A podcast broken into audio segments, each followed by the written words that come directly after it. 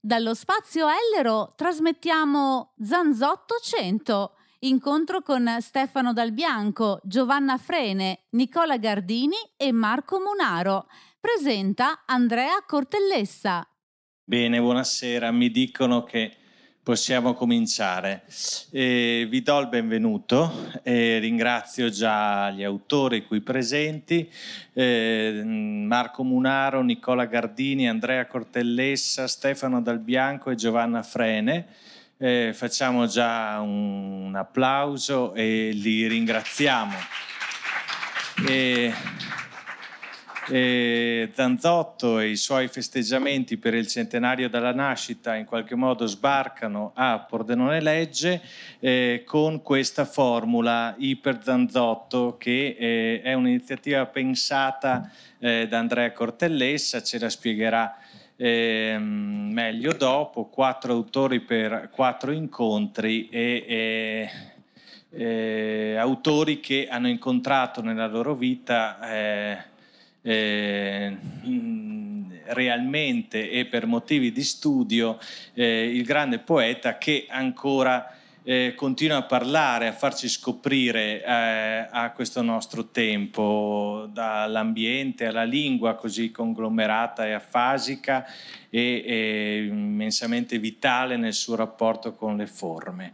E, ehm, non dico altro se non alcune eh, cose tecniche che devo eh, fare e devo dire, e cioè questo incontro eh, sarà eh, anche trasmesso in differita sul canale YouTube di Pordenone Legge martedì 21 settembre alle ore 18 e per chi fosse interessato agli altri incontri legati a quest'autore ricordo che domattina alle 11 all'auditorium della Regione eh, Andrea Cortellessa presenterà il suo libro eh, su Zanzotto, Il canto della terra, in dialogo con Stefano Dal Bianco e eh, venerdì 17 settembre alle 15 alla Libreria della Poesia che riapre eh, quest'anno a Palazzo Gregoris eh, presenteremo eh, due nuovi libri editi dalla Mondadori, due studi eh, su alcuni aspetti finora inediti in qualche modo eh, di quest'autore e noi abbiamo intitolato l'incontro Erratici e Trapianti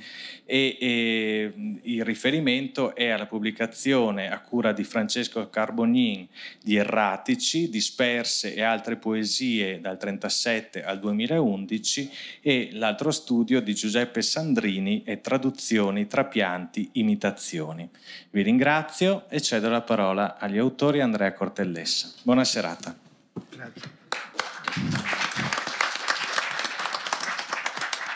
Grazie, grazie dell'invito, grazie di essere, di essere venuti. Allora, eh, questo gioco, che è un gioco serio, si chiama Iperzanzotto, i, tutti i poeti italiani dalla A alla V, eh, e non dalla A alla Z, perché di Z ce n'è una sola naturalmente, ma anche perché eh, in qualche misura anche questo prende esempio da un, da un gioco dello stesso, dello stesso Zanzotto che aveva intitolato, come sapete, un suo celebre libro Nove Ecloghe, cioè una in meno appunto del, del maestro, in questo caso, in questo caso Virgilio.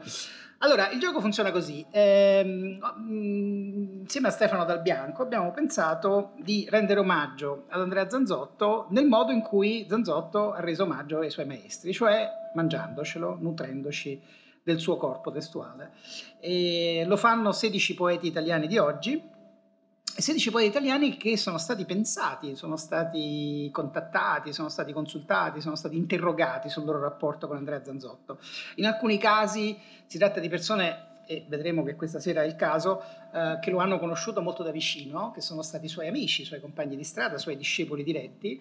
Eh, in altri casi invece sono autori, importanti autori di oggi, che magari lo hanno letto, lo hanno anche ascoltato dal vivo, ma che non sono stati così intrinseci con lui, ma che in qualche misura negli anni hanno cominciato a elaborare eh, una poetica, un, uno stile, oppure anche delle costellazioni di temi, di contenuti, di argomenti che in qualche misura prendono, prendono spunto dalla sua opera. Eh, questo gioco eh, funziona così. Allora, ogni autore ha 10 minuti di tempo a disposizione per raccontare cosa è stato Zanzotto per lui brevemente, ma anche e soprattutto per leggerlo, per leggere i suoi testi che sceglie in prima persona e che sono quelli in qualche misura che sente più vicini probabilmente, o forse no, ce lo diranno loro. Ma leggeranno anche testi propri, eh, testi propri che a loro volta sentono vicini appunto alla, all'esempio del maestro, che in qualche misura gli sono dedicati idealmente, almeno eh, in questa occasione. Ehm, eh, questo gioco è un gioco a puntate, eh, questa è la terza puntata, il terzo appuntamento. Eh, ci sono già stati due incontri dal titolo Iperzanzotto che si sono svolti in occasione dell'apertura del centenario a Pieve di Soligo, come è giusto, a giugno e su, recentemente al Teatro Romano di Carsule, vicino Terni, alla fine di agosto. E speriamo che ci sarà anche una quarta occasione, perché eh, il progetto, il disegno, si chiama Iperzanzotto per questo motivo, perché naturalmente allude all'ipersonetto, a questo straordinario componimento eh, contenuto nella raccolta Il Galateo in Bosco, pubblicata nel 1978, con il quale appunto Zanzotto rendeva omaggio ai suoi grandi maestri, principalmente apertamente alla tradizione petrarchina anarchista, più che petrarchesca, attraverso Monsignor della Casa, che è uno dei dedicatari eh, del Galateo in Bosco, ma invece poi lessicalmente, stilisticamente si vede come almeno al pari titolo eh, l'Ipersonetto sia anche un omaggio a Dante.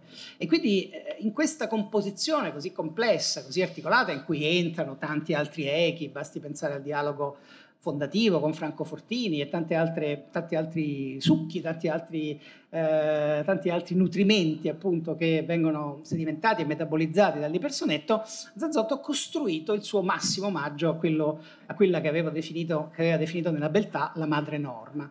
Eh, però è un omaggio appunto anche ribaldo perché appunto si tratta di un'alimentazione, di, un, di un'alimentazione perversa, di un, appunto di un nutrimento, di una sorta di eh, cannibalismo o se preferite eucaristia eh, poetica. Eh, allora l'idea è che ci siano quattro incontri incontri, almeno quattro incontri, con quattro poeti ogni volta, quindi quattro quartetti, eh, e questi quattro quartetti in qualche misura articolino appunto, articolino appunto, il loro rapporto, ciascuno di loro articola il suo rapporto con Zanzotto. Eh, questo 4 al quadrato è poi la struttura dell'ipersonetto. Eh, c'erano già stati autori eh, prima di Zanzotto che avevano pensato di omaggiare il sonetto come forma attraverso una sua moltiplicazione.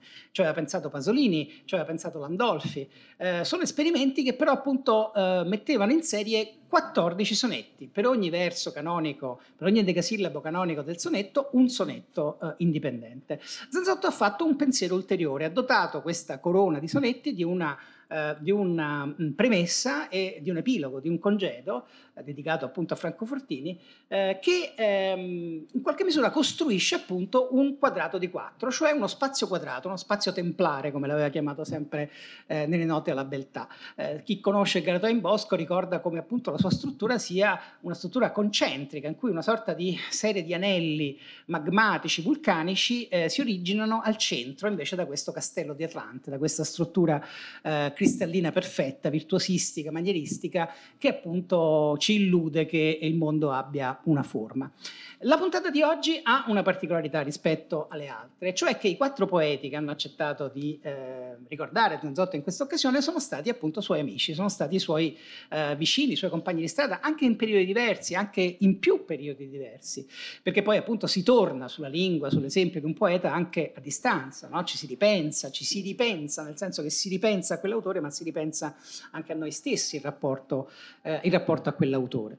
Eh, man mano vi illustrerò diciamo, il loro curriculum, ma più che il curriculum di poeti, eh, quello che ci preme in questa sede appunto è eh, il loro legame con Zanzotto, ce lo illustreranno loro eh, eh, come dire, interiormente, intimamente. Io posso ricordare quelli che sono stati appunto gli appuntamenti che li hanno contraddistinti.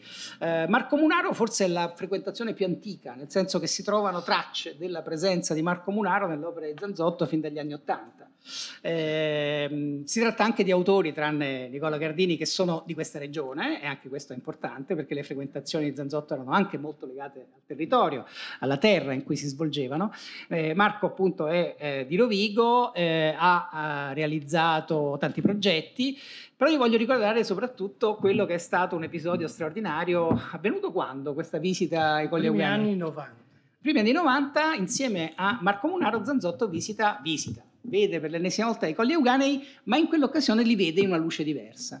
Eh, scrive anche un articolo sul Corriere della Sera che racconta questa esperienza quasi mistica, la Trimurti, la Trimurti Euganea, eh, e, questa, questi tre queste tre cime diventano nel testo di conglomerati appunto un'apparizione metafisica, una sorta di eh, iperuranio misterioso, enigmatico che appunto nel tessuto di conglomerati poi acquista un senso importante e appunto Marco in quell'occasione era presente, ma ce lo ricorderà lui, ce lo racconterà lui.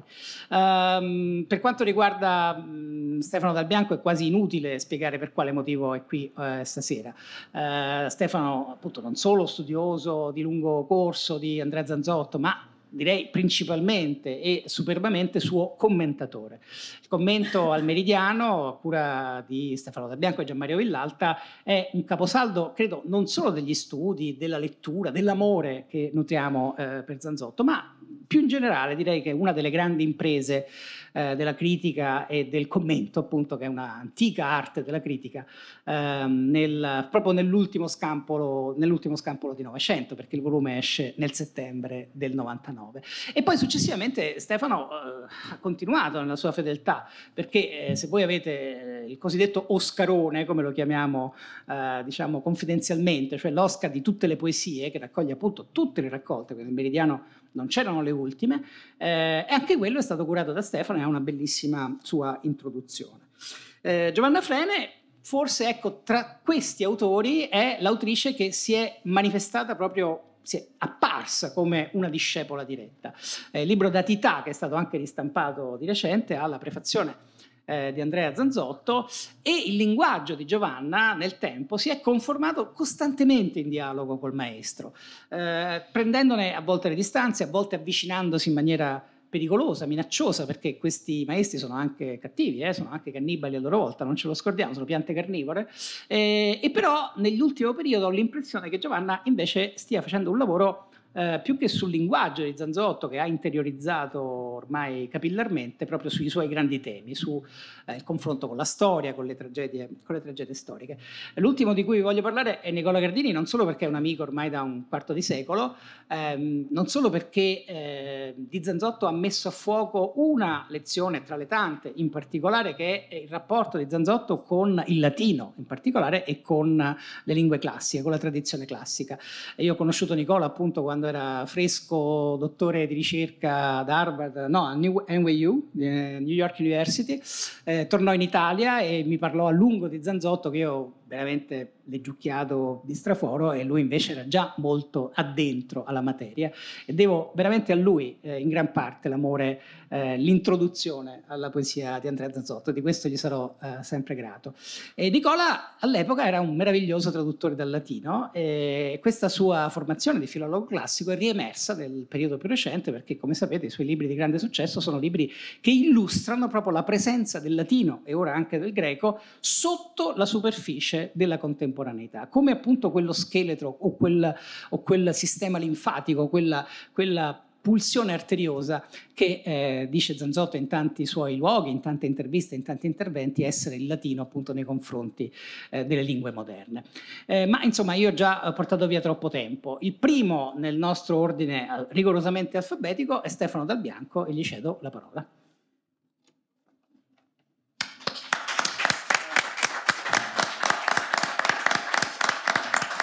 Allora, vediamo se riesco, sì. Sì, perché quando si leggono le poesie si fa in piedi, no?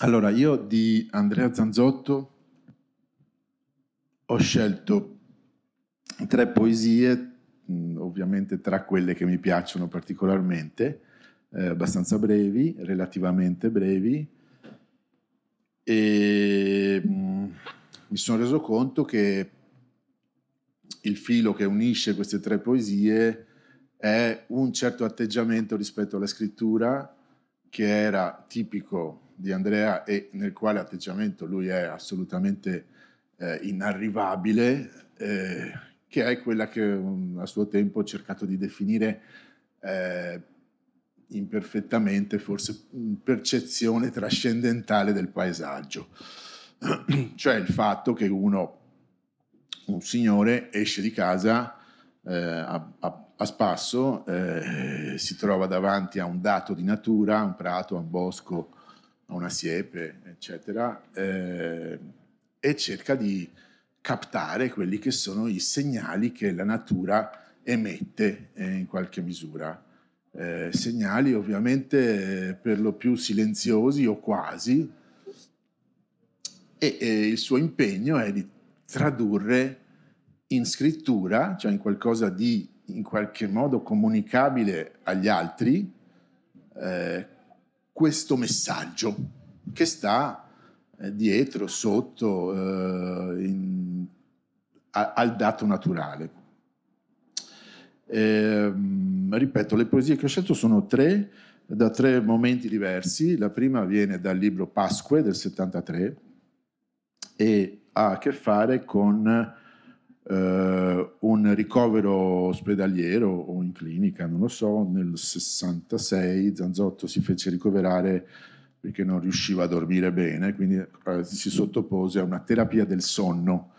Uh, la poesia si intitola Subnarcosi perché la terapia del sonno non è che ti fa dormire 24 ore su 24, ma stai in una semicoscienza, quindi un mezzo sonno tutto il tempo eh, mezzo sonno che è la condizione ideale per eh, produrre eh, poesia, no? questa semicoscienza. È una delle figure ricorrenti in tutto l'arco della poesia di Zanzotto. Eh, qui il dato di natura è principalmente auditivo, quindi riuscire a captare il messaggio della lingua degli uccelli, che come sapete sono il tramite eh, fra eh, uomo e Dio, insomma, angeli in qualche modo.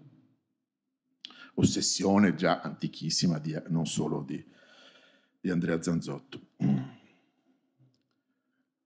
Uccelli, crudo, infinito cinguettio su un albero invernale. Qualche cosa di crudo, forse non vero, ma solo scintillio di un possibile, infantilmente a umano, ma certo da noi che ascoltiamo, allarmati, lontano, o anche placati, lontano, uccelli, tutta una città, pregna, chiusa, glorie di glottidi, acumi e vischi di dottrine un chiuso sì, sì, significare, nemmeno infantile, ma adulto, occulto nella sua minimità. Disperse specie, disperse specie del mio sonno che mai ritornerà. La seconda poesia che ho scelto invece si intitola Genti, è la seconda poesia di Idioma, libro del 1986, ed è dedicata alla gente del paese, alla gente di Pieve di Soligo. Ma anche qui c'è questa percezione del paesaggio in forma un po' diversa. Gente, come tante altre genti, Forse è per questo che ho sempre stentato e malvoluto partire, per l'invadenza beata di una certa tua virtù che in non violenza tesse e ritesse quotidianità.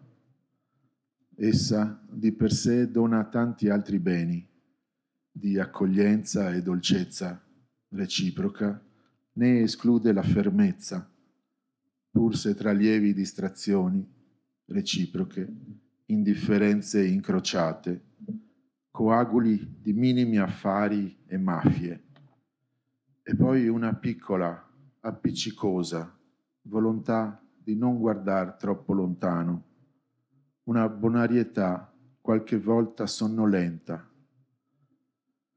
Mi scopro talvolta del tutto solo, pensando a tali cose, sento di omettere molto, di non poter né saper dire di più, ma poi mi libero con un po' di sgomento, un po' di gioia che e mi adagio nel giusto essere uno coi tanti di qui. Mi libero e vedo una carta che va verso nord, nel vento, verso la notte. E talvolta mi abbacina un prato, dimenticato, dietro una casa antica, solitario, che finge indifferenza o lieve o smunta distrazione ma forse soffre, forse è soltanto un paradiso.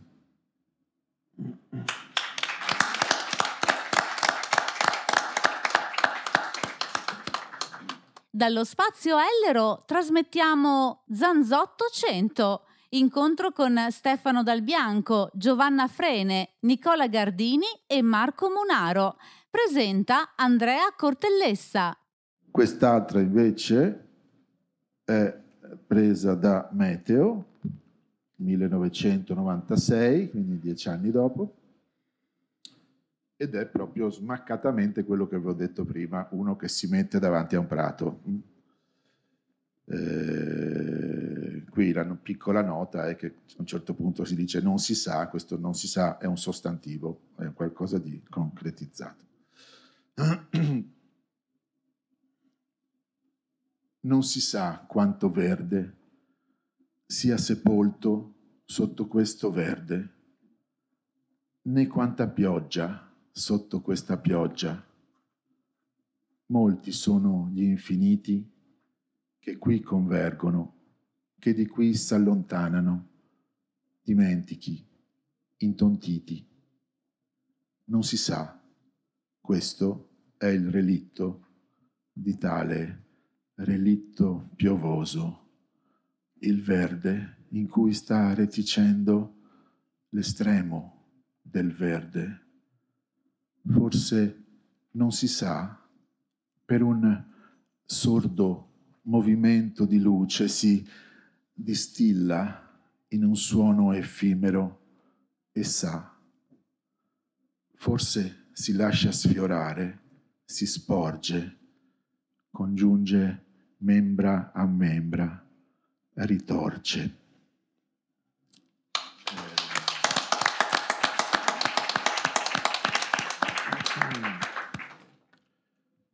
Ora toccherebbe leggere delle poesie mie ed è da vergognarsi, ovviamente. E ne ho scelte due scelte due, una delle mie poesie non si vede affatto che hanno a che fare con Zanzotto, di solito lo capisco solo io, perché hanno, fare, hanno a che fare con Zanzotto da sempre in modo molto molto subliminale, per questioni di, di, forma, di forma, che non voglio affrontare qui. E, um, leggo una, almeno questa, che si intitola Teoria della neve e che è una delle poche in cui addirittura l'ho dedicata ad Andrea, perché eh, semplicemente perché c'è questo niente dopo niente a un certo punto che ricorda quel non si sa di prima. Eh, ve la leggo.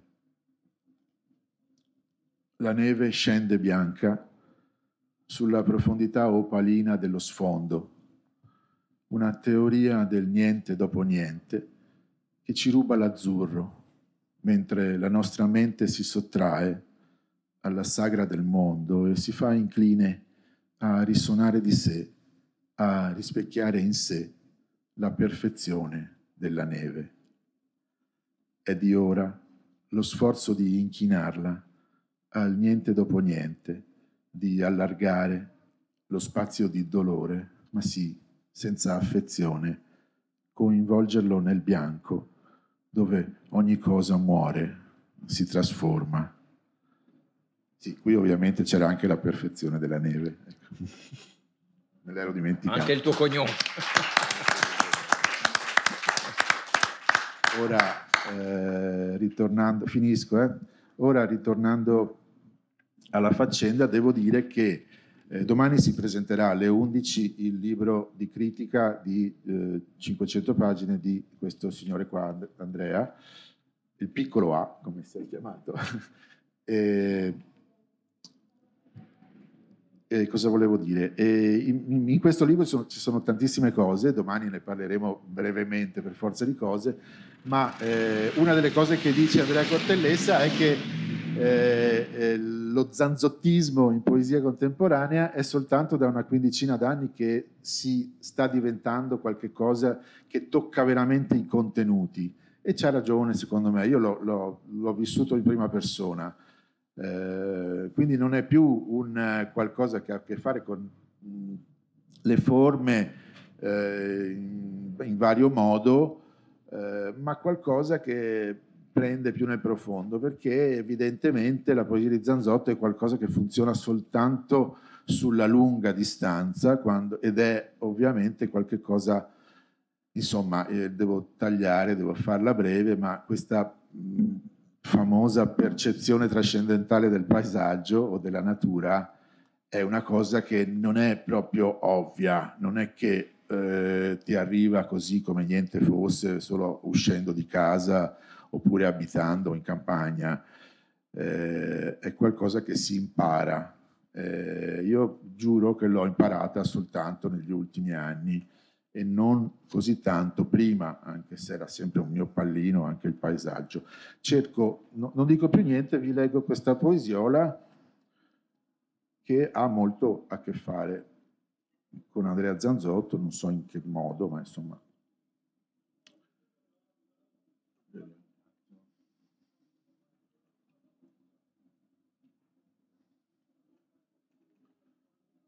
sempre la sofferenza si trasforma in qualcosa di sacro, sempre che siamo in grado di domarla o assottigliarla come fa la terra quando si chiama fuori, solo distribuendo i suoi tormenti a ogni filo d'erba, perché restituisca inavvertitamente la sua penosa pena al vento che la libra sul prato e la trascende come ogni cosa quando si affida al vento. Grazie.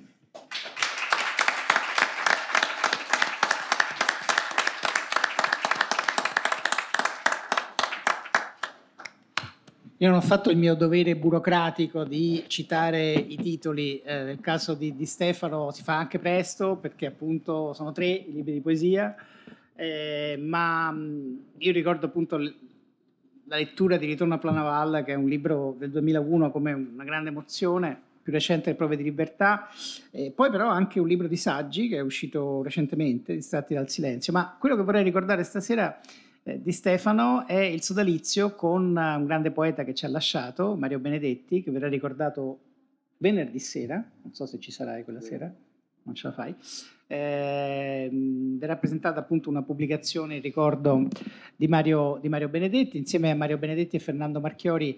Eh, Stefano Dal Bianco ha fondato e diretto una rivista che è stata importante alla fine degli anni 80, inizio anni 90, Scarto Minimo.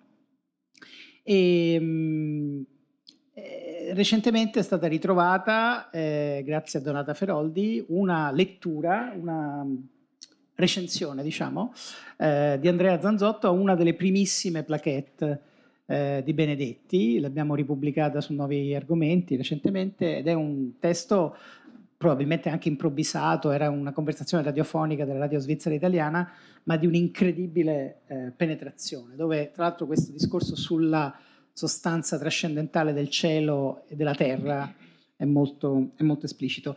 Eh, Giovanna Frene ho citato prima ho citato prima Datità, eh, però il suo ultimo libro invece è eh, Tecniche di sopravvivenza per l'Occidente che affonda. I suoi libri sono pubblicati, compresa la riedizione di Datità da Arcipelago Itaca.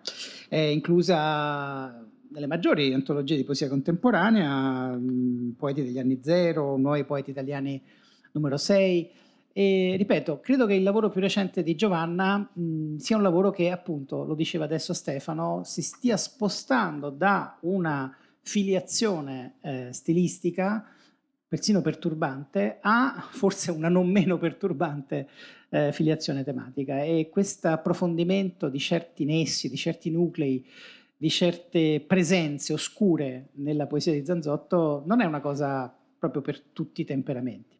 Giovanna Frene. Buonasera, grazie. Allora, io ovviamente ho scelto, visto che hai citato la storia, um, un testo, ne avrei scelti due ma sono molto lunghi, del Galatore in Bosco, uh, pubblicato quando avevo 10 anni, nel 78, Um, mi è molto caro perché appunto è ambientato nel Montello e il Montello si trova pensa poco a metà via da Pieve del Grappa, cioè Pieve di Soligo. Um, di Andrea um, ho questo ricordo, cioè ogni volta che guardavo a sinistra pensavo che lui abitava, avevamo le montagne alle spalle lui abitava di là del Piave. Um, che dire, uh, c'è una cosa che non ho mai raccontato, un testo che ci ha insomma impressione, quello della mutazione del pero, uh, l'ha scritto perché ha visto un grande pero a casa mia, che poi è caduto con, per colpa di un vento, ma il, quel grande pero è proprio quello che c'era, aveva, era un pero che aveva almeno 200 anni, questo non l'ho mai detto perché lui è stato a casa mia, ha visto un po', ecco, eh, perché abito in una casa che è quella dei miei genitori che ha 700 anni, per cui è un postino un po' particolare. Ecco. Ehm, comunque sì, um, io sono stata molto, eh, come dire, sono andata per un certo periodo della mia vita, credo proprio a scuola nel senso artigianale, da lui, prima avendo letto e poi frequentandolo. E questo termine di discepolo mi va benissimo. Io a un certo punto però so bene che l'ho, ho ucciso il maestro uh, perché è stato un processo molto lungo e non è stato semplice neanche, come dire, mangiarlo, questo linguaggio, digerirlo. E adesso posso dire, l'hai, l'hai detto in effetti, mi sono spostata, però questo tema storico ehm, mi viene sì anche da lui, ma forse più da tutto un filone di poesia anche contemporanea eh, angloamericana. Però effettivamente l'attrazione che da sempre, mi ricordo fin dall'inizio, ha esercitato su di me il Galatore in Bosco, anche per un motivo ge- geografico, ci vivo lì, io vivo anche sotto il Grappa, cioè anche lì c'è un grande ossario, sicuramente mi ha sempre attratto. Poi avevo i nonni che hanno fatto la Grande Guerra, quindi sicuramente questo tema è arrivato, mi, è, mi è arrivato da, da, due canali, quello essenziale e quello letterario. Quindi ho scelto questo testo che mi ha sempre impressionato. E, ehm, fra parentesi, perché cresca? Perché cresca l'oscuro? Perché sia giusto l'oscuro? Perché ad uno ad uno degli alberi ed il rameggiare, fogliare di scuro, venga più scuro, perché tutto di noi venga scuro figliare, così che dare d'avere più scuro, albero ad unica radice si renda, soggi, nella morsura scura tra gli alberi soggi, dal non arborescente per troppa fittezza notturno incombere, fumo d'incombere. Vieni, chine già salite su chine, l'oscuro, vieni, fronde cadute salite su fronde, l'oscuro. Succhiaci assai nel bene oscuro, nel cedere oscuro, per rifarti nel gioco istante ad istante, di fogliame oscuro in oscuro figliame. Cresci improvviso tu, l'oscuro e gli oscuri, e non ci sia d'altro che bocca, accidentata meglio che voglia di consustanziazione, voglia di salvazione, bocca a bocca d'oscuro. Lingua saggia gradisca si invischi in oscuro, noi e noi lingua oscuro. Perché cresca, perché s'avveri senza avventarsi, ma placandosi nell'avverarsi l'oscuro. Ogni no di alberi, no di sentieri, no del torto tubero, no delle nocche, no di curve, di scivolii lesti d'erbe, perché cresca si riabbia, si discolda in spazi, in strazi, in paci, in armi tese all'oscuro. Mano intesa all'oscuro, mano alla bella oscura, dita di mano mai stanche, di per vincolarsi, intingersi, addirsi all'oscuro.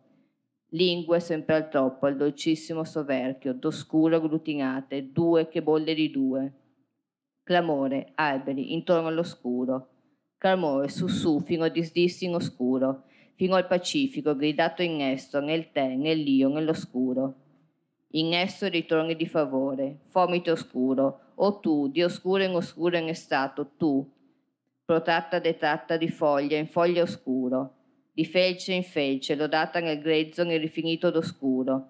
Ma vedi, non puoi vedere quanto è d'oscuro qui dentro. Hai bevuto lingua e molto più, e sentieri, e muschi intrusi, ma ti assicuri, ti accingi, ti, ti accorgi, ti stratifichi, lene benedetta all'oscuro. Non memoria, millenni e miglia, stivate nel fornice, sono un dito dell'oscuro, levalo dalla bocca, ardendilo nocca, rovina, ripara l'oscuro, così sarà furto e futuro. Toppo dell'inguine, del ventre, di ghiande e glandole, si inguina in oscuro, genere a genere, intride gli ie, precipitare fuori bacio, scoagularsi, venire a portata ad ogni possibile oscuro, possibili alberi, alberi a se stessi oscuri, mai sazi, mai di accedere a frotte, a disorientarsi e orientare, lievito intollerabile. L'imodo scuro che dolce fornica pascola, nei fornici dove s'aggruma di fughe l'oscuro, e pluralità innumerabile di modalità dell'oscuro, seccarsi innumerevoli, non due, d'oscuro sessi, qui in feccia all'oscuro, in maniere là in volta all'oscuro, esalarsi, possibile alberi, possibile oscuri, oscuro, oscuro a sé, sessuata, umiltà, tracotanza, pietà. Il tema del Galateo viene ripreso poi in sovrimpressione nel 2011, scusate, 2001, e, e, e, questa cosa mi ha colpito perché è un libro che ho visto nascere, ehm, ogni tanto me lo leggevo al telefono, e, e mi, col, mi ha colpito perché, come succede nei suoi libri, ci sono queste tematiche su cui, per la sua incredibile vastità d'opera, lui ritorna. Infatti questa poesia si intitola postremi luoghi del Galateo in bosco. Quanta altezza ha raggiunto il silenzio, come per torpidi fiati posati lungo ere, sui vaneggiamenti semivisibili di dossi e brughiere, in cui vaneggiai le storie infinite dei sangui, che di là stillarono fino ai rivi più infimi delle mie menti dolenti. In un qui, futile orrido qui. Quanto colmo è stato quell'indietreggiare nell'eterno, dopo vacue vittorie sconfitte, quanto il deprivarsi e l'addensarsi d'una sorda sostanza tra crude fitte, nei qua o là percepiti da un'alba chimicamente incerta, fa, forse fatta di soda da lisciva, li sciva, diluente, eppure bagliante per un suo proprio fuoriocchio lente. Silenzio a strati e strami, sul bosco lontano, ah, lontano in ogni direzione, via via evaporato da particolarità, uniche di abbandoni, di persistenze umili, non quiete, non stasi, non necessità, non nimbo, trash di presenza e di immanenza. Non emanar più silenzio a tratti, a scatti acceso, acceso malvolentieri al sublime, talvolta nausea simile, per colaticci di rime, non emanare voce, non intimare sparendo, non dislocarti entro un proibito essere, non proibirmi di essere Bosco, Montello, Ficcio, mentre si mutano segnaletiche ed etiche di operazioni e disperazioni, ormai fuori portata di frutti umani, succhiate in altre risacchie, in alti cromi.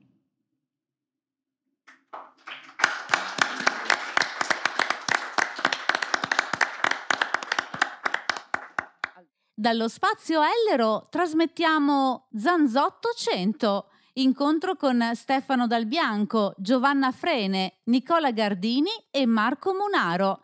Presenta Andrea Cortellessa. Leggo due testi. Uno fa parte di una serie che sto scrivendo per il nuovo libro che si chiama, si chiama Canzone d'Italia. Canzone all'Italia. Ehm, e questo si intitola, ho preso il, il titolo da Morselli, Contro futuro arcaico, un testo che è uscito nel Corriere cinque anni fa i pezzi che sentirete scritti strani sono scritti in corsivo e sono di un mio compaesano che ha fatto la prima guerra mondiale, si chiama Giuseppe Boff. Si giunge a Vallerice, le granate piovono tutti, sono partiti, un attacco feroce e impegnato su Podgora. Piove sulle trincee come piove sul mio cuore, sulle cicatrici fastose del passato, piove sul fango aggrumato dei sangui dei nonnati, Piove sui corpi devastati, sulla gora del versante sgranato, la grana della foce recita litanie nere in lastre più nere, mira, isonzo, mare. Poi si parte in armi e lungo la via si trovano dei caduti, un nostro tenente esteso, sformato nella palta un altro compagno. Poi si parte per un futuro più arcaico del passato, spinti da furenti precettori, impastati nella palta da cui tutto promana. Le mani di Dio, l'uomo, il figlio dell'uomo, l'altro figlio dell'uomo, quello assassino tra le urne elettorali, per cui balzeremo anche noi di sottoterra. Altri feriti si incontra la lotta continua. Il nemico aveva già sfondata la prima trincea, facendo parecchi prigionieri del 116 e venendo fino al posto di medicazione. Io non credei a mirare una vera intanto spasimo nel teatro delle operazioni. Io non volea l'opera lirica in bocca al primo villano che s'arrovella sul carso, ma in un futuro ricomposto come puzzle da un Pollock, bilancia alla mano. Cosa peserà il tempo sui fasti? della storia cronizzata. E poi da un poemetto che si chiama Di Propia 9 agosto 878, dedicato alla battaglia di Adrianopoli, leggo solo i primi cinque testi che sono molto brevi. E qui, forse questo passaggio ha uno stile che forse torna un po' alle origini, uno stile che ho chiamato un po' più chiaro. Concordemente a quanto affermano gli storici, non esiste una data decisiva per la fine dell'impero romano d'Occidente, ma una scia di ipotesi di possibili eventi topici, tutti con un esito incontrovertibile, un cielo nero accartocciato fino ai piedi del presente, scosso dalle sue rovine migrate da Oriente. Nel dispiegarsi degli eventi, gli storici sono soliti usare termini ipotetici come comandante senza perizia o prese una decisione fatale, come per imprimere forma a un gas fosforescente, ma mai come nel IV secolo d.C. si andava concretizzando quell'identica prospettiva radioattiva che sempre trascende la spirale. Ogni volta non finiscono gli imperi, finisce la fine. Ci fu chi pensò subito a Teutoburgo, dagli storici, ma a Teutoburgo non era morto nessun imperatore. Quando venne colpito dalla lancia di un cavaliere goto, nella mente del veterano romano che stava fuggendo, all'immagine del cavallo che agognava per la fuga, per un attimo si sostituì il bagliore delle mura di Costantinopoli.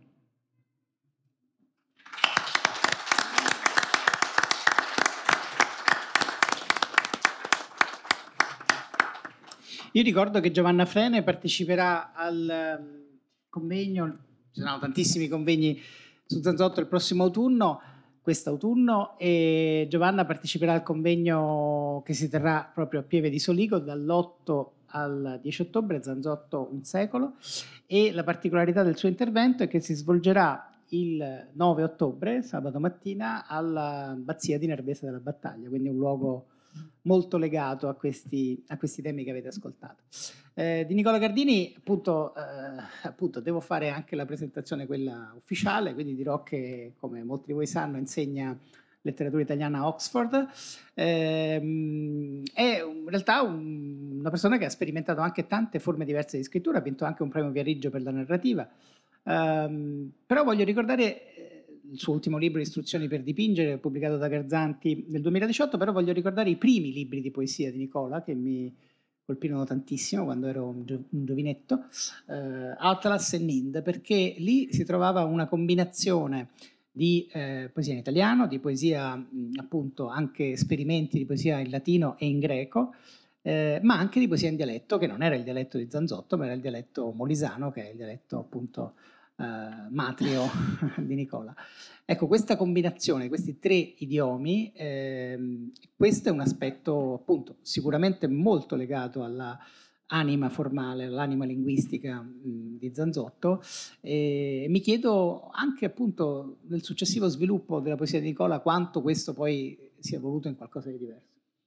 Grazie, grazie Andrea eh, per l'invito eh, e complimenti per questa iniziativa che eh, mi dà ovviamente una gioia particolare, personale, però spero che veramente si cominci a intravedere uh, una così discendenza, um, anche perché uh, almeno noi qua presenti abbiamo tutti vissuto l'incontro um, in persona con, con, il maestro, così almeno io lo chiamavo le prime volte, e, e posso dire che l'incontro con Zanzotto che avvenne nel 91 um, a Pieve di Soligo, dove lo andai a trovare um, durante un periodo di, di, di, Italia, perché ai tempi facevo un dottorato in America, fu all'insegna dell'entusiasmo più folgorante, cioè si aveva davvero l'impressione di essere entrato in contatto con una creatura superiore.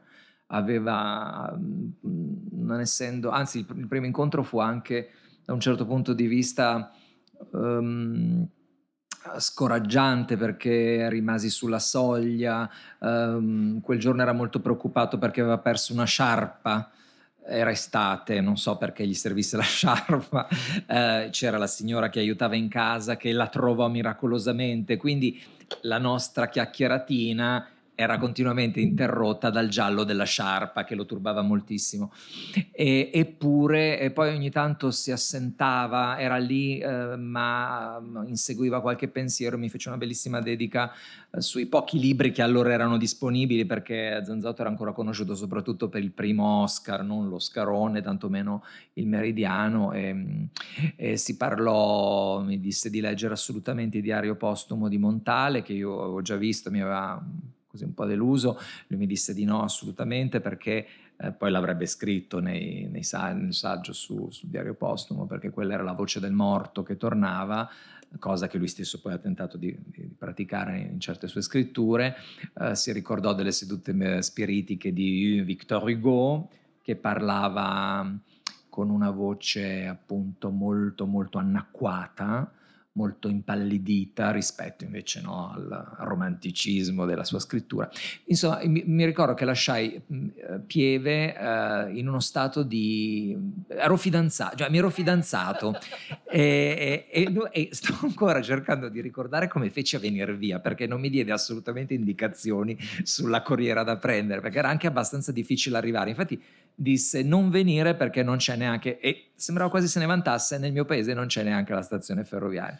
Invece io volevo vederlo perché avevo, mi ero messo in testa di scrivere qualcosa su di lui, ero uno studente uh, appunto di dottorato e, e, infatti finì che scrissi una piccola cosa su, sul, sull'ipersonetto che Andrea Cortelles ha ricordato all'inizio e da lì poi è cominciata anche una piccola corrispondenza uh, per lettera, perché vivendo io lì eh, ogni tanto gli scrivevo, gli mandavo delle cose e lui mi ha lasciato in regalo queste bellissime lettere che prima o poi o restituisco alla famiglia o rendo pubbliche, eh, dove mi dava anche delle informazioni molto belle sulla sua formazione letteraria.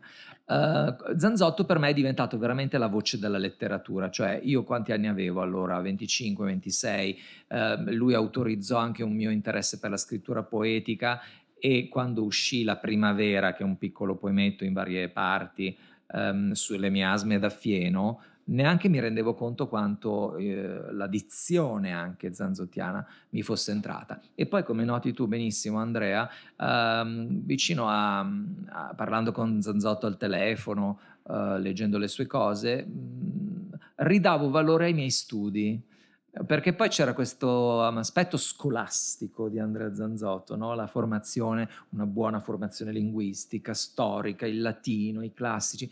Ecco, eh, nella sua bocca però la scuola diventava fa- veramente fantascientifica e, e quindi mm, non ti sentivi il classicista, laureato bene in una scuola normale, ti sembrava di avere effettivamente imparato qualcosa della sua mente così originale, così sorprendente. E quindi devo dire che per me tu, tutto il lavoro poetico che ho fatto, ho pubblicato diverse cose negli anni, Uh, tutto quel lavoro è sempre stato in un dialogo uh, fitto mh, con, con, con, Zanzotto, anche laddove magari non sembri, non sembri evidente. Um, poi, ehm, ecco, recentemente ho pubblicato questo saggetto sul latino di Andrea Zanzotto e eh, proprio per questo stasera, che Andrea ricordava prima, e proprio per questo vi voglio leggere due testi di Andrea Zanzotto che sono chiaramente ispirati al latino. Il primo è tratto dalla raccolta del 57 che si chiama Vocativo, come il caso, uno dei casi della declinazione latina. Um, e il secondo, molto più tardo, um, di 26 anni successivo, diciamo per, la, per, le date di pubblicazione della raccolta, Fosfeni, quindi dell'83, um, Collassare e Pomerio, Uh, la prima poesia si intitola Bucolica, è un omaggio a Virgilio, non siamo ancora nelle nove ecloghe, ma le nove ecloghe sono uh, anticipate da tanti tentativi uh, di ecloga.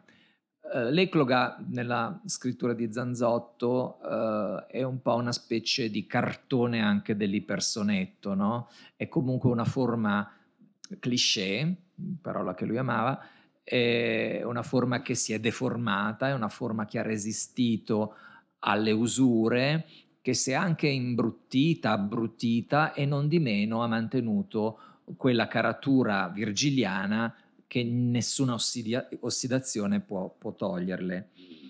Questa appunto è la bucolica che vi voglio leggere.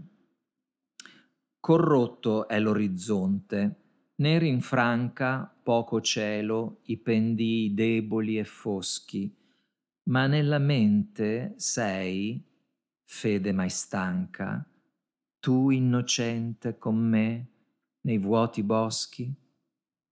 E se intorno la terra è tempestosa, se premono laggiù le rupi acerbe, oltre i secoli, amica, a te la rosa, pende al lembo d'Arcadia pingue d'erbe. Qui, se a pace tu inviti questo ambiguo fondersi del respiro nel passato, questo che altrove inclina moto esiguo d'alberi, questo raggio abbandonato, qui all'estenuata luce si compone della mia, della tua congiunta vita, la voce risanata, la ragione irrealmente a dirsi fatta ardita. Ah, ma tra poco volgerà da fragili, dubbiose piogge l'ombra a noi, tra piante e foglie, donde ieri bevvero agili lepri in tremanti abissi, acqua tremante. Quel nimbo ci dissanguerà quel furto molle che tarpa con la rosa il mostro fossile e il marmo piega, stasi ed urto, dove in un altro vero affonda il nostro. Scusa.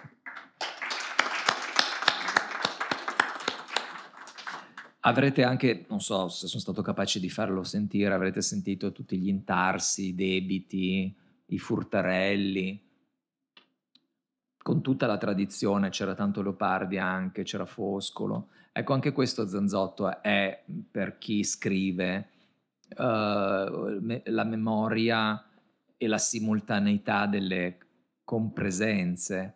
Uh, questa è una poesia ancora con le rime, una poesia che ricorda ancora molto la tradizione, poi col tempo, ma non molto dopo, Zanzotto si libererà di molte uh, misure, ma, ma, anche quando la forma è saltata, diciamo, uh, che poi è bravissimo a inventarsene delle sue di forme, um, è questo che resta di lui, no? questa uh, panottica curiosità verso tutte le forme del dire. Questo è collassare Pomerio e vediamo già uno zanzotto molto, molto diverso, um, dove si ha una voce forte in prima persona ed è bellissima la voce di Zanzotto, chiamiamolo autobiografico, anche se è un io veramente um, sacerdotale a volte, hölderliniano, pindarico, quello proprio dell'ode nobile, sublime, anche un po' pariniana. Beh, non qua proprio, però insomma c'è questo io Ehm, solitario, mm, fortissimo leopardiano, ecco. Dimmi che cosa ho perduto, dimmi in che cosa mi sono perduto, e perché così tanto, quasi tutto, ho lasciato a piede il muro. O fastelli, scrigni, fardelli di rovi e poi là gemellari luci, auricolazioni nell'infinito pomerio. Da sempre v'inciampo, in qualcosa di combattuto, vinto, ribelle e comunque muto lussazioni nei baluginii del pomerio.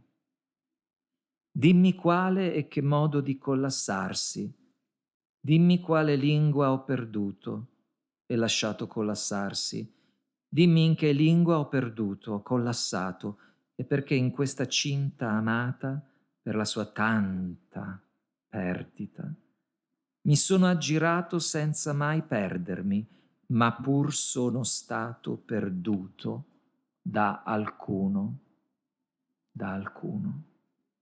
Dimmi perché ogni nervo d'erbe verdissime su, dal collassato campo di mura e pomeri, percepisco quel che io non percepisco, nello sfatato, nel collassato, nel simil nato, in cui mi sono guadagnato e ripetuto.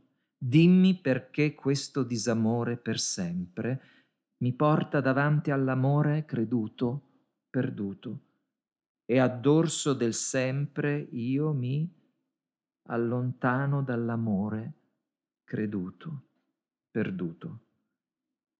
Amori raccattati come fili di sputo, invasione, luogo invasato tutto nel rivolgersi al mio iato, Dimmi. E poi non fa niente. Chinato su Pomerio, all'impari, sotto sbilancio sfratto dall'alto stato dei cieli, forzano a mille danari, succhiano da mille prede offerte luminarie, ho avviato là qualcosa di mio, a scorrere davanti a me, a qualificare profondità ruine, mondi, occhieggianti divine latrine. Mi sono adeguato a voi divote e umili demarcazioni territoriali, deposte da quanto è più chimicamente animale, e mi apriste in incalcolabili avanti, afferendomi ai collassati cieli, ai loro ammanchi palpitanti. Dimmi perché, adorando questa perdita secca, o riducendo a più non posso, o riducendo e basta, o non badando a remissione, mutuo, sostituto, o come accucciato, accucciato, o divaricato, divaricato, dal mio proprio collassato mi sono evoluto, sì che potrei con le mie parti infime del brillio, dell'oscuro, lo stato vero assumere, e oralità e orazione infine adergere, essere in esse, chimico segno, pomo, ponfo, mai prima individuato dentro la folata del crepuscolo, del rilasciato, dell'affrancato, del defenestrato, al di là di labbra e nari, su instabilità di pomeri, di leggenda, di agenda e luminarie. Questo è uno è uno dei vertici della letteratura mondiale. È veramente stupendo poter avere così la fortuna di leggerla qui con qualcuno, eh, con voi insomma, e con gli amici che conoscono così bene la poesia di Andrea Zanzotto e anche con Giovanni Zanzotto che è qui con noi e ci fa, ci fa questo onore. Dallo spazio Ellero trasmettiamo Zanzotto 100 Incontro con Stefano Dal Bianco, Giovanna Frene, Nicola Gardini e Marco Munaro. presenta Andrea Cortellessa. Non avrei dovuto leggere una poesia così importante, perché adesso ne leggo due mie da, dal mio ultimo libro. Forse avrei dovuto proprio leggere qualcosa degli inizi, dove si vedeva di più proprio l'amore per certe immagini di Zanzotto. Comunque, questa è una poesia sulla natura, è una poesia di un diario in versi che ho tenuto dopo un viaggio in un'isola del Pacifico molto lontana, è l'ultima delle isole hawaiane, e ci sono andato proprio con la volontà di scegliere un posto lontanissimo ehm, che aveva davanti il polo nord e dietro il polo sud e poi l'Asia e l'America equidistanti, vabbè, tolte le altre isole ovviamente hawaiane. Si intitola Anianiau, è il nome di un uccellino del luogo. È un, proprio un pezzetto di diario in endecasillabi, però, perché mi ero imposto di almeno scrivere in versi, in metri, diciamo, se non sono versi proprio, per, per guardare di più, per osservare di più. La cosiddetta grotta delle felci una volta era luogo sacro al dio della salute e dell'agricoltura. Le felci non c'entravano. Parlare poi di grotta è sbagliato, essendo il luogo un muro a cielo aperto. Adesso serve da palcoscenico per matrimoni di lusso e attira quotidianamente barconi di turisti. Quattro vecchi, dei quali uno cantò in un film con Elvis, strimpellano per loro contro il sasso un motivetto nuziale in lingua hawaiana. C'è anche la danzatrice. A me è piaciuto soprattutto il tratto di giungla che comincia oltre il pontile, verdissimo, foltissimo, spruzzato di alpinia purpurata. Ripassando abbiamo visto a terra un uccellino color limone acerbo, una machihi o un anianiau piuttosto, che sbatteva le ali senza volare, riusciva però a saltare e con un salto o due s'è chiuso fra una foglia e una radice. Ve ne leggo un'altra invece in rima, uh, po- anzi no scusate, forse vi leggo mm, questa forse più zanzottiana. Rosa si intitola il colore. Oh sì, quel rosa ancora. Oh sì, l'incerta aurora tra i rami e rami e rami e trame di richiami al niente e ramificazioni di tutto in niente e il niente che va e dirama ulteriormente in sempre più sottili direzioni.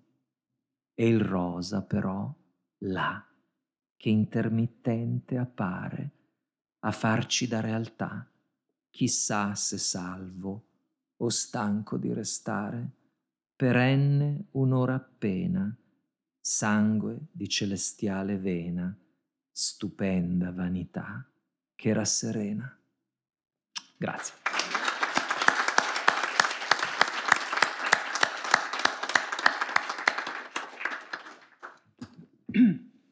Anche di Marco Munaro voglio ricordare almeno eh, gli ultimi due titoli di poesia, Ruggine e Oro, Le Falistre, però voglio ricordare anche un'altra attività, perché Marco è eh, questa specie rara e piuttosto inquietante che è l'editore di poesia. Eh, ha fondato adesso da quasi vent'anni un'associazione culturale che si intitola Il Ponte del Sale, nella sua Rovigo, dove promuove poeti del nostro tempo, ma anche, forse questo è ancora più prezioso, traduzioni d'autore. E questo credo sia una delle linee insomma, della piccola scelta che ha fatto per noi questa sera. Eh, ricordo che alcuni dei poeti tradotti dallo stesso Marco, eh, cioè in particolare Rimbaud eh, e Virgilio, sono tra i grandi eh, fari eh, di Zanzotto e eh, dopodomani pomeriggio alle 15 tra i libri che, tra le novità editoriali, segnalo appunto le poesie disperse di Erratici, cura di Francesco Garbognin, ma nella fattispecie soprattutto eh, traduzioni, trapianti, imitazioni, appena uscito a cura di Giuseppe Sandrini, che è un po' il quaderno di traduzione di Zanzotto ed è un atlante delle sue ossessioni, delle sue filiazioni, dei suoi nutrimenti. Marco I Monaco. libri sono anche bellissimi, tra l'altro. grazie, grazie Andrea. Eh, io devo dire che ho accettato questa sfida di questo gioco veramente arduo di sintetizzare in pochi minuti un rapporto di quasi 40 anni, perché la prima volta che io ho incontrato Andrea Zanzotto è stato il 1983, il gennaio del 1983, avevo 23 anni, stavo preparando la tesi, avevo scelto proprio il Galateo in Bosco come punto di partenza, poi ovviamente la tesi mi si è allargata al punto che ho deciso dopo la tesi di andare a vivere a Pieve di Soligo. E quindi ho pensato che il primo lampo che volevo offrire questa sera era proprio questo, eh, il fatto cioè Pieve di Soligo cosa è stato per me in questo incontro. Ovviamente le suggestioni che sono uscite dagli amici, eh, le ho vissute anch'io, ma in quel momento quando ho incontrato Zanzotto, Zanzotto era per me il poeta che veniva da epoche remote, e che si trovava già nel futuro. E perciò io mi sentivo annichilito in qualche modo e nello stesso tempo attratto. E quando mi avvicinavo a Pieve di Soligo, poi dopo che l'ho incontrato, mi sembrava che quel luogo emanasse una, delle radiazioni, perché è stato anche per me proprio, vorrei dire, un rischio totale, un azzardo eh, radicale. Ci sono dei versi in Pasqua, Attoniti amanti, l'inizio di questa poesia straordinaria, che rendono bene il senso di, come, di quel mio sentimento iniziale che poi è perdurato per moltissimi anni in realtà. E dice Zanzotto, inizia così, che preparazione e rito, perpetuo, vana preparazione cioè allude proprio al rapporto di avvicinamento con la poesia, che è sempre di là, al di là di questo sforzo. Ed era proprio come mi sentivo io, in una sorta di rito perpetuo di avvicinamento a questo fuoco che ho cercato di circoscrivere proprio andando dentro il paese, abitando là quattro anni, dal 1987 al 1990. La poesia continua così, dice, è rivolta all'acqua, acqua che arrivi veramente e non mi e non ti mesci, mescete, riesci persino dal patto più fondo della notte, ti sento nella notte, dolce come, e ti ammucchi. E più avanti il poeta, sempre rivolto all'acqua, cioè alla poesia, esclama, vai, vai, è giusto assistere alquanto impotenti, ansiosi, attoniti, amanti al tuo sconfinare. Ecco, proprio questo, questi aggettivi definiscono molto bene quella che è stata per molto tempo la mia, la mia situazione, la mia condizione di fronte a lui come uomo e di fronte alla sua poesia. Ripeto, impotente, ansioso, attonito proprio nel senso etimologico latino, attonito, scolpito da un tuono che è anche una folgore, però amante rispetto al suo sconfinare e allo sconfinare della poesia. La poesia poi continuava e c'è un verso che veramente sentivo, nel quale mi sono identificato totalmente e che capovolgeva tutto quello che fino a quel momento Zanzotto aveva scritto, contraddicendosi. Vai, vai, rivolto all'acqua, vai, vai, all'acqua poesia, vai, vai, te ne prego, o meglio, sii qui, sii qui.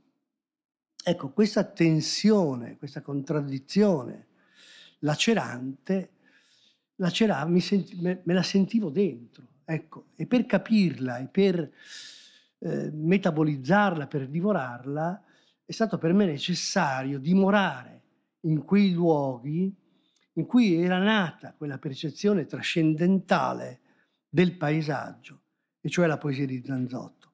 Quando però l'ho incontrato, 1983 gennaio, Zanzotto mi consegna le bozze di Fosfeni, quindi era appena uscito da poco, da poco tempo il Galateo in Bosco, 78, e da lì a qualche mese sarebbe uscito Fosfeni. Mi dà le bozze, con dentro tra l'altro una serie di correzioni illuminanti, su cui sono, che sono state per me decisive, cruciali, sul modo in cui appunto il poeta si avvicina alla poesia, la tocca quasi, la sfiora.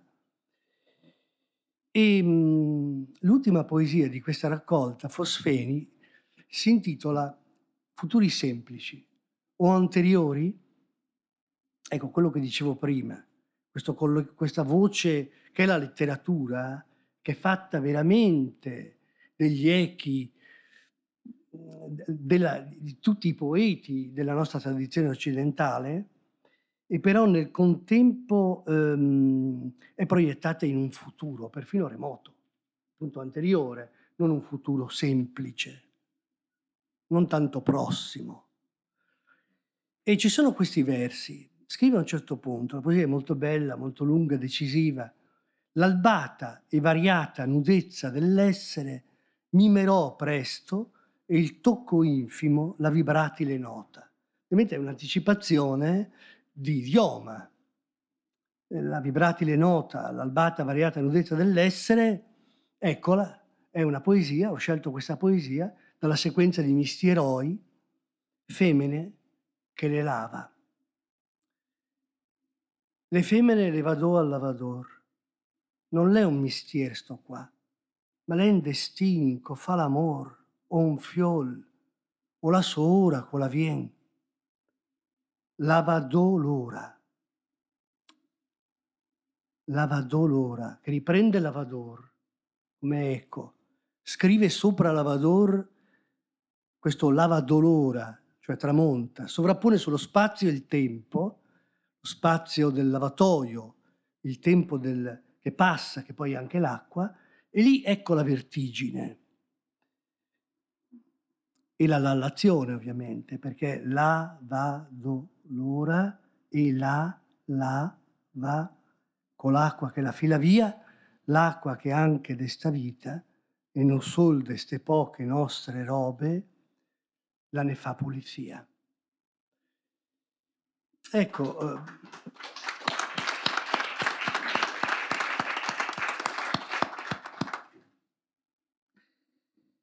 c'era dentro, dentro l'operazione incredibile no, della trilogia, una delle operazioni letterarie cruciali del secondo Novecento, eh, la vibratile nota, eh, eh, il paese, la dimensione della contrada, dello Zauberkraft, ma c'era anche questo spalancarsi veramente abissale verso la nudità dell'essere.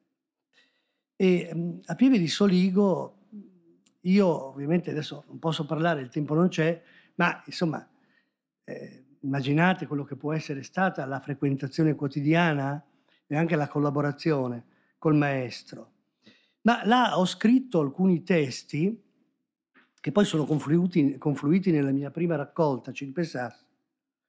Ho scritto l'urlo e molte delle falistre, che poi sono state pubblicate, come ricordava Andrea, solo quest'anno come libro a sé, che è il mio libro forse più femminile e materno e che discende per certi aspetti proprio da mistieroi, da Filò, eh, da questa lingua che ha dentro il verismo, ma ha dentro soprattutto ehm, una dimensione antropologica, no? la madre, le madri, le femmine, le femmine, le femmine.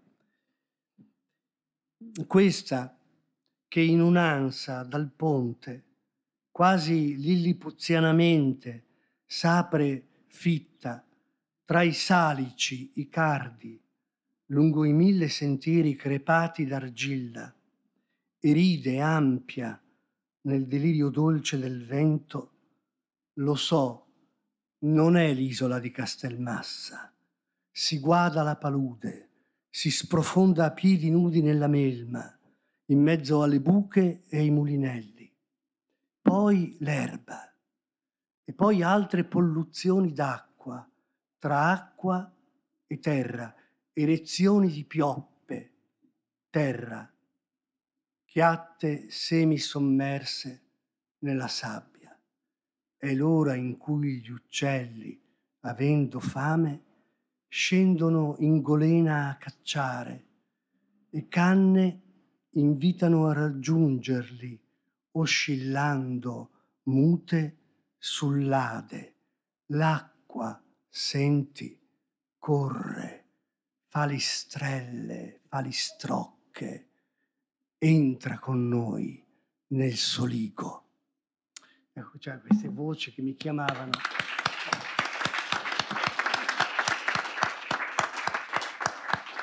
Avrei altri due lampi, non so se sono nei tempi, ma ditemelo, cerco di essere breve per restituire l'intensità eh, di quello che ho provato e provo. Eh, ci vorrebbe forse un po' più di tempo, ma va bene così, il gioco è bello così.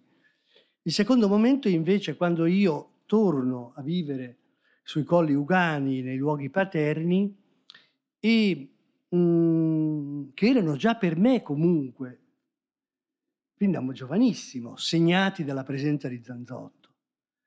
Perché c'è una poesia, un ciclo di poesie anzi, che sono legate ai colli uganei. Mentre tra le altre, che adesso vi leggo, è Notificazione di presenza sui colli uganei, che è un testo, un sonetto petrarchesco, con dentro anche molta ironia, ma anche di una verità lancinante, cioè fare, voglio dire, il verso a Petrarca senza essere petrarchesco, ma esprimendo una voce e una cogenza veramente inedita, pur senza usare nemmeno una parola che non sia di Petrarca. Ma in quel ciclo c'è, c'è Leopardi, c'è la Luna Euganea e ovviamente c'è Foscolo, perché con gli Ugani sono visitati dalla presenza di Foscolo. Bisognerà almeno ricordare il saggio straordinario, non solo su Petrarca, ma anche su Foscolo, che Zanzotto ha scritto e che si conclude con queste parole che per me sono rimaste come un marchio cui sempre sono tornato. Cioè la poesia, dice Zanzotto finendo il saggio su Foscolo, resta, restava e resta sul terreno più accidentato ed impervio. Eh, c'è una frase no, straordinaria. E, ehm, là dove Foscolo ancora accompagna vivente chi cerca la poesia. Siccome io la cercavo, da sempre, e allora questa presenza di Foscolo, anche attraverso queste parole di Zanzotto e poi i suoi testi, avevano creato uno strano cortocircuito, perché quei luoghi erano luoghi familiari. A me, fino a quando ero bambino, luoghi paterni, dei nonni paterni. Notificazione di presenza sui colli euganei, da nove ecloghe. Se la fede, la calma d'uno sguardo, come un nimbo, se spazi di serene ore domando, mentre qui m'attardo sul crinale che i passi miei sostiene, se deprecando vado le catene e il sortilegio annoso e il filtro e il dardo, onde per entro le più occulte vene in opposti tormenti agghiaccio e tardo, i vostri intimi fuochi ed acque folli di fervori e di geli avviso, o colli, in sì gran parte specchi a me conformi. Ah, domata qual voi l'agra natura, pari alla vostra il ciel mi dia ventura, e in armonie pur io possa compormi.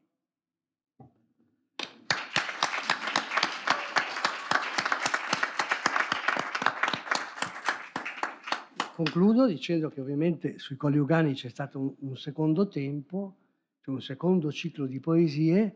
Citavi Andrea il testo dei Colli Ugani, pubblicato prima sul Corriere e poi incluso nel Meridiano, ma poi anche una serie di testi, no? la Trimurti Uganea, nata proprio anche da alcuni viaggi, non c'è il momento di parlarne qui, però ecco, volevo solo alludere al fatto di questa sorta di incrocio che c'è stato fra questi due luoghi, no?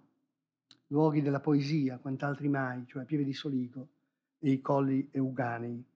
Sull'agra natura, evidentemente, sul tema dell'armonia e della disarmonia, ci sarebbe molto da dire e si potrebbe leggere anche qualche cosa d'altro che per me ha un grande significato, eh, su, da sovrimpressioni, Chepos per esempio, là dove appunto Zanzotto parla di una matrità remota e minata. Ma questa parola minata poi la cancella non c'è lì, ma io ho la fortuna di avere una versione precedente in cui c'è questa parola, minata. Beh sì, sì, è una riflessione che accompagna l'ultimo zanzotto, che la natura sia stata no, minata alle radici dall'uomo, perché fino a un certo punto, fino a Filò, fino alla grande meditazione in cui lui si richiama Leopardi, della ginestra, eccetera, in Zanzotto c'è sempre una grande speranza.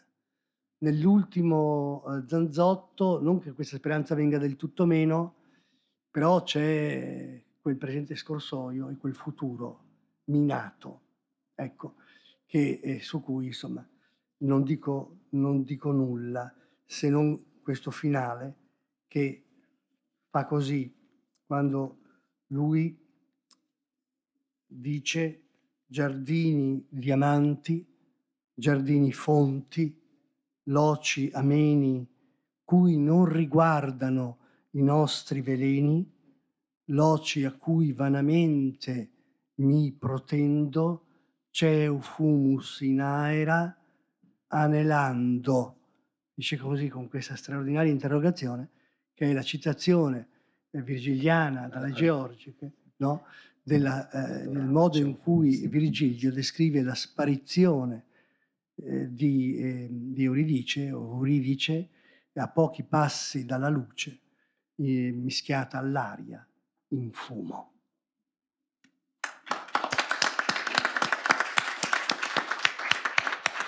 Io ringrazio Stefano Dal Bianco, Giovanna Frene, eh, Nicola Gardini e Marco Munaro perché sono sicuro che ciascuno di loro avrebbe voluto intrattenervi tutta la sera col suo zanzotto ed è stata una sofferenza per ciascuno di loro non farlo fino in fondo ma appunto eh, Zanzotto è l'esempio di come la poesia sia un intrattenimento infinito e lo proseguiremo. Grazie. Grazie Andrea. Grazie Andrea.